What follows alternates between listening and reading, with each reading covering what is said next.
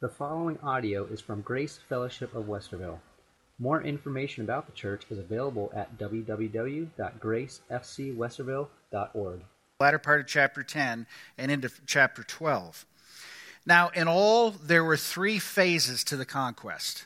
There was the initial crossing of the Jordan River, followed by a push from Jericho and into Ai, and then into the area of Gibeon. Second, there was the phase of the campaign in the southern area of the initial wedge, where they worked in the taking of the southern area. And then, of course, driving north to take the northern uh, area of the region. Chapters 10 through 12 contain the heart of the conquest of Canaan by the Jewish army. So I want to just take a few minutes and just highlight some quick things. First, in the southern campaign.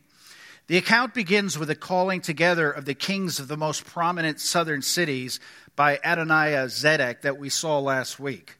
Uh, he was the king of Jerusalem, and he called the other kings in a joint offensive against Gibeon. Uh, Gibeonites, you recall, had defected. They had come in and tricked Joshua and made like they were from a, a foreign country and far away, and that no, they were no sweat to Israel, and he should really make a, a covenant with them. And you recall that Joshua made the covenant without consulting God, and then later found out that they were neighbors, but had to honor that, uh, that co- covenant that they made. And so they had that point. The, uh, Hebron, Hebron lay about 19 miles south of Jerusalem. Now, Jerusalem is where the main king was from who organized everything, but Hebron was only 19 miles south of that. And if you recall, this is the place where the patriarchs uh, were earlier and it was where Abraham, Isaac, and Jacob were buried, and also where the bones of Joseph would be buried according to his request in Genesis 50 and verse 25. And what, what of their leaders? What of their leaders? Interestingly enough, that in the second part of Joshua chapter 10, verses 16 to 28, it tells how the kings were hiding in the caves of the southern city of Makkedah. They were discovered eventually by soldiers, and Joshua knew the importance of this find, but, but however, he had a battle to finish. And so you recall he had the cave sealed up, and he went on to, to finish the battle and to take care of the priorities that God had given him to do. You see, Joshua had priorities, and God had told him to go finish the battle, and so he put the kings aside. The next day, Joshua did something very important. First, he made the defeated kings lay down in the dirt, and then he called the commanders of all of his divisions to come and place their feet on the necks of these kings. Now, this sounds barbaric at first, but here's the reason. Joshua chapter 10 and verse 25 says, And Joshua said to them, Do not be afraid or dismayed. Be strong and courageous, for thus the Lord will do to all your enemies against whom you fight. It was very important for the people to see how God was delivering them, how God was fighting their battles, how with God nothing is impossible. And it's a lesson just as important to you and I today. We have often, I think, in many Christians, we have lost the reality that God is actively involved in our daily lives. We have lost the understanding to realize that God is in the details of our life. And so Joshua made an effort to, to bring the men in and put their feet on the necks of the, necks of the kings to make them realize look, God is in this. He's delivered them, He will deliver the rest, and He is in control of your lives. And this is not just some abstract concept, because it's the Bible clearly written for you and I today. Second, and just as important, Joshua didn't sit down and bask in the victory. At the very same time the kings were disposed of, he did something else. Chapter 10, verse 28 says, As for Makkedah, Joshua captured it on that day and struck it and its kings with the edge of the sword. He devoted to destruction every person in it, he left none remaining. And he did to the king of Makkedah just as he had done to the kings of Jericho. In other words, he got on with a campaign. He continued to move ahead, following God to the next conquest. Now, you know why this is important? because many Christians today, we have a much needed victory, and then we sit down and try to avoid any further heart stopping experiences. You know, God takes care of something. Hallelujah. Praise God. Okay, God, I'm cool. I'm over here. Have at it. Joshua didn't do that. He had one great victory, he pressed on to the next. He kept pushing and pushing. And how often do you and I, as Christians, realize that when God meets a need, when God brings something into your life of monumental significance, that you don't get up the next morning and go, What's next? And press on. That's what Joshua did. And that's what the people of Israel did. And it was very, very important to understand that. Now, the remainder of the chapter goes on to tell how he subdued the southern strongholds one by one. Joshua 10, verses 41 through 42 says, And Joshua struck them from Kadesh Barnea as far as Gaza to the country of Goshen and as far as Gibeon. And Joshua captured all these kings and their land at one time because the Lord God of Israel fought for Israel. Now there's that phrase again. Because the Lord God of Israel fought for Israel. Do you and I understand today that God fights for us? Do you understand today that not only is He working with us in life, but His Holy Spirit has been given to indwell us? That his spirit bears witness with our spirit, that when we pray, he makes groanings which we don't understand to make sure it's taken to the throne properly, that he leads us and guides us. That's who you and I are today. And if Joshua could have this kind of battle and victories in his life, how much more should you and I have victories in our life? So then we come to the northern kingdom, the northern campaign. The final phase of the conquest of Canaan was in the north, and again it followed the actions of the king of the land. Uh, Jabin, king of Hazor, was the leader of the northern coalition, just as Adonizedek was the king of the southern. And uh, he was the one that, that brought together the coalition of the northern kingdoms to really go after Joshua because they were fearful, obviously, of the conquest uh, Joshua had had in the south. But here's something that I want you to see that's very important Joshua and Israel won the battles in the south, major battles against very incredibly difficult foes. But now, when he turns his attention to the north, the, the element of battle changes to now with the use of chariots. Now, we don't know for sure how many people were there, but if Josephus is true in what he writes, he says that there was about 300,000 foot soldiers, 100,000 cavalry, and 20,000 chariots. They had never fought chariots. So let me get this straight. They've just had a great victory. They've endured great battles wonderful victories. They had turned their attention to the north, and it's even bigger and harder. That, that doesn't sound like the kind of life I want. I want victories, and then I want it to get easier. But it got even harder. So let this sink in. They just had the victory, and now it's going to get way bigger and way harder. The task is far more daunting. Now, you know what I find in my Bible? The greater the faith, the bigger the conquest. The greater the faith, the bigger the conquest. Now, you may think you're at the limit, but with God, there is no limits. God guides you through where He wants you to go. Big or small, He's in control when you're surrendered to Him. The passage doesn't say that Joshua or the people were scared, but I have an idea that they might have been trembling a little bit because Joshua 11, verse 6 says, And the Lord said to Joshua, Do not be afraid of them, for tomorrow at this time I will give over all of them uh, slain to Israel. And you shall hamstring their horses and burn their chariots with fire. So here it is. Once again, God tells Joshua, Big army, no problem. I'm going to give them to you. Do you understand that the things you face in life, when surrendered to God, God deals with them? Do you understand that when God is in control of your everyday life, he controls the situations? Now, if Joshua was intimidated by the size of the army, he really didn't show it. Because in 11, chapter 11, verses 8 through 9, it says, And the Lord gave them into the hands of Israel, who struck them and chased them as far as Great Sidon and uh, Misrath Maim, and eastward as far as the valley of Mizpah. And they struck them until he left none remaining. And Joshua did to them just as the Lord said to him. He hamstrung their horses, and he burned the chariots with fire. Once again, an obedient servant of the Lord.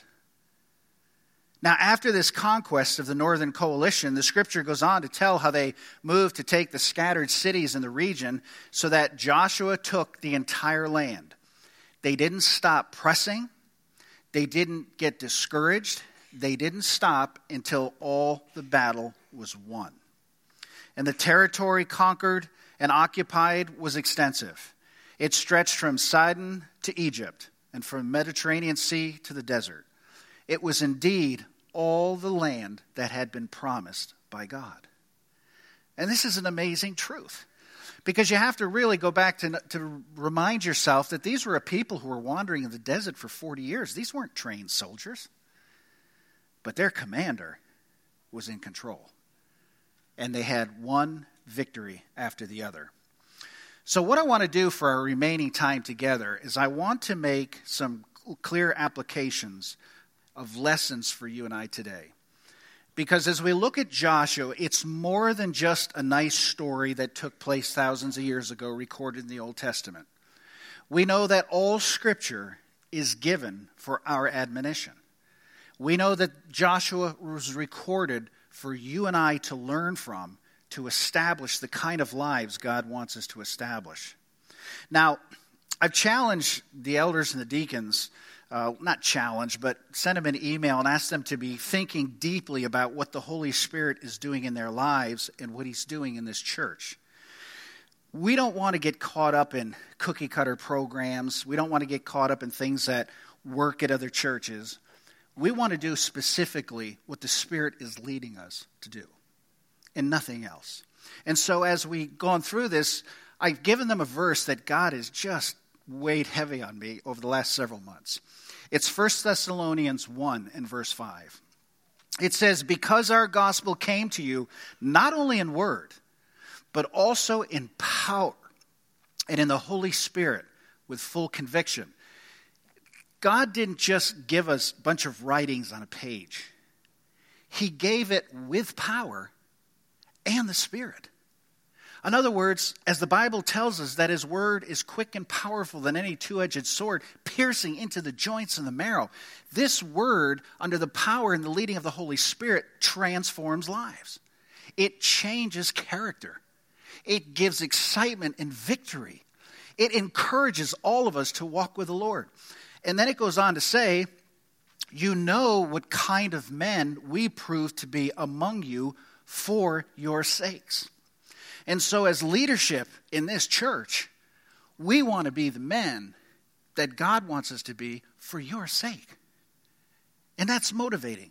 It's also motivating for you and I, men, women, children alike, to learn to be that kind of person for God's glory. And so, with that in mind, let me give you six key principles that I think can transform your life if you allow them to really work. Number one, Joshua did not let short term gains deter him from long range objectives.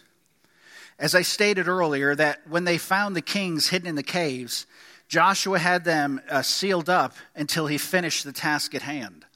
Then, when he came back, he made them an example of God's faithfulness in delivering them and then immediately he got on with the battle. And that he did on the very same day. You and I are often confronted with good but short range opportunities, and these frequently turn us aside from our chief tasks. Do you have long range plans? Do you weekly plan out your week in accordance with those long term goals? Remember, the goal is provided by the Holy Spirit. And if you and I are Christians who genuinely love Christ, and we know that our lives are set forth here on this earth to bring glory to God, then how does that plan fit in your life? What has God gifted you with? What are your abilities? What are the things that God has given you that allow you to bring glory to Him? And then each week, do you plan out your week in accordance with those goals? This is what Joshua did. He had many short term victories, but they were all geared towards the ultimate victory of taking the entire land. Number two, Joshua understood the need others have for visible encouragement. When the kings were discovered, Joshua called his commanders together to see what the Lord had done. And when the commanders passed by, placing their feet on the neck of the kings, Joshua encouraged them with basically the very same words God had encouraged Joshua with. Joshua said in chapter 10, verse 25, Joshua said to them, Do not be afraid or dismayed. Be strong and courageous, for thus the Lord will do to all your enemies against whom you fight. Joshua gave them the same words that God had given him, just like you're getting this morning. Joshua knew there would be many long and difficult battles ahead. And he saw that his commanders needed regular and often uh, dramatic encouragement to persevere. You know, that's also my role as a pastor to encourage you in what God is doing, to encourage you in what the Lord is doing every day, and to encourage you in what He will do for you. And I hope that's an active part of your life this morning. Number three, Joshua took no shortcuts, but pursued the campaign in a logical, step by step progression. Even today, students of Scripture are impressed with this man, Joshua, and his consistent, uh, logical pursuit of the conquest. He defeated the kings and their armies. Then he proceeded step by step against the fortified towns. The progressive overthrowing of these cities, which is described briefly in chapters 10 through 12, took approximately seven years to complete. Imagine the victories we would see if we were as consistent as Joshua in our daily lives. There are no shortcuts in developing the Christian life, there are also no mysteries. The Bible clearly explains how we are to live and to grow, how we are to yield to the Spirit, study God's Word, and live out its principles. And this is what has always worked and this is always the case, both in Joshua's life and in yours and my life. What adds confusion to our lives is a constant battle to give our will over to the Lord. But I assure you, once you do that, the haze begins to clear. Because when the number one focus of your heart is yieldedness, God's promise is to lead you. It's clearly in the book from Genesis to Revelation. When you yield to God, He leads. And you and I have that opportunity this morning to make those very key choices. Number four, Joshua did not allow his earthly mistakes to unsettle or defeat him. Joshua was a great leader, and God used him greatly. But this does not mean that he was perfect we're told of two key mistakes he made. The first is attacking Ai without consulting the Lord. There was sin in the camp. God pulled back. They didn't consult God. They went into battle and they were humiliated. 36 men died because of that wrong decision. Secondly, he was fooled by the Gibeonites for the same reason. He made a decision on the basis of his own observations. He didn't pray and ask the Lord. And as a result, the Gibeonites moved in and dwelled with them from that point forward. Are you tracking with this this morning? Every mistake was a result of leaving God out of the decision making process. Every mistake. Now, I suppose the devil came to Joshua many times and tried to bring him down. You know, you're a failure. God's not going to use you. You kidding me? Look at the mistakes you've made. Come on. You're a loser. Just like he does today to you and I. How could he possibly amount to anything when he's such a failure? You know, the Apostle Paul understood this only too well. He said in Philippians chapter 3, verses 13 to 14, Brothers, I do not consider that I have made it my own, but one thing I do, forgetting what lies behind and straining forward to what lies ahead, I press on towards the goal of the prize of the upward call in God in Christ Jesus.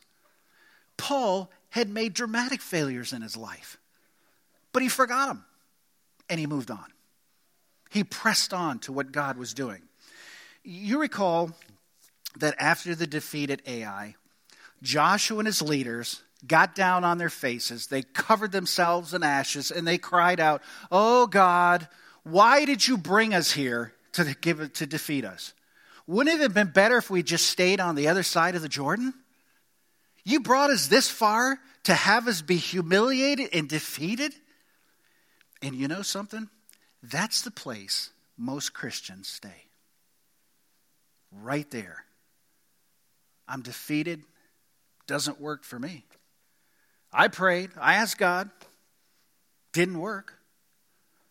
But I love God's response because God said to him, He said, Get up. What are you doing on your faces?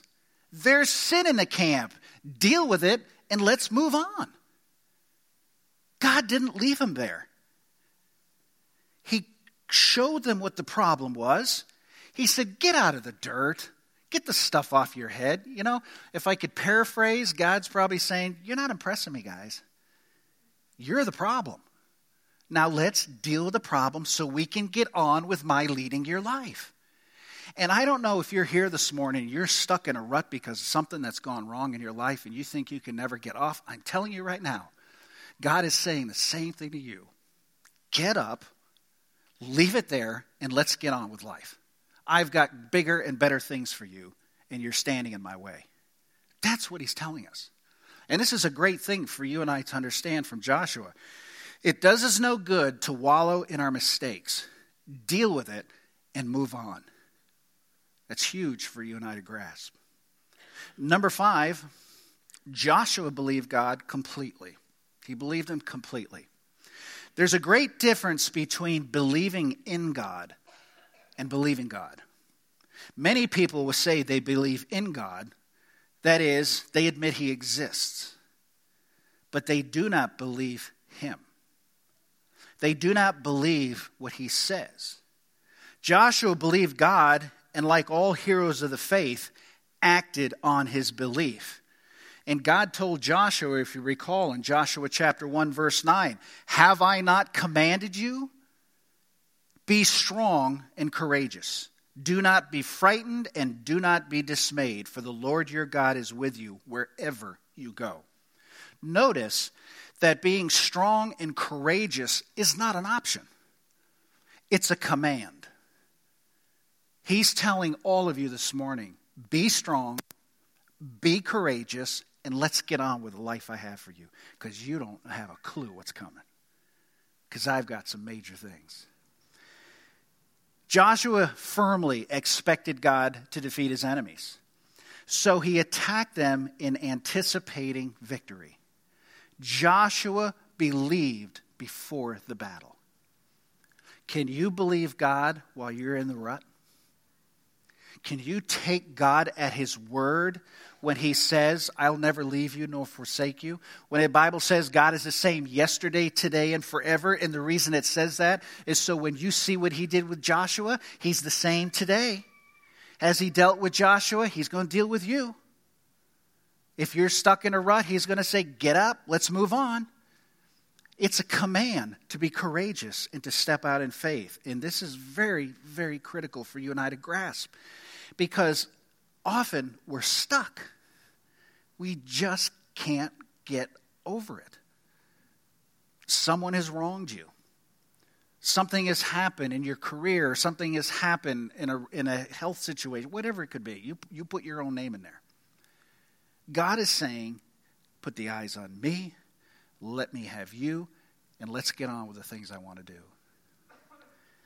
Number six, Joshua believed, or Joshua obeyed completely. There's a big difference between believing and believing completely. I think probably the greatest verse about Joshua in the whole book is Joshua 11, verse 15. Just as the Lord had commanded Moses his servant, so Moses commanded Joshua, and so Joshua did. He left nothing undone of all that the Lord had commanded Moses. What a remarkable statement. Understand, God gave Moses a message. Moses' ministry stopped before they moved into Canaan. Moses gave Joshua the instructions that God had given him, and Joshua did all the things he was told to do. And the result was major victory. You know, folks, sometimes the only thing standing between a major Christian successful life is your attitude. Ah, but I, you don't understand my life. You don't understand what I'm going through. No, I'm sure I don't. But He does. And He is the same God who is in control. Joshua left nothing undone that was commanded to Moses. How great would that be if that could be said of you and I? That we did all the Lord commanded us by His words in the power and the leading of the Holy Spirit. People of grace, your life is not over.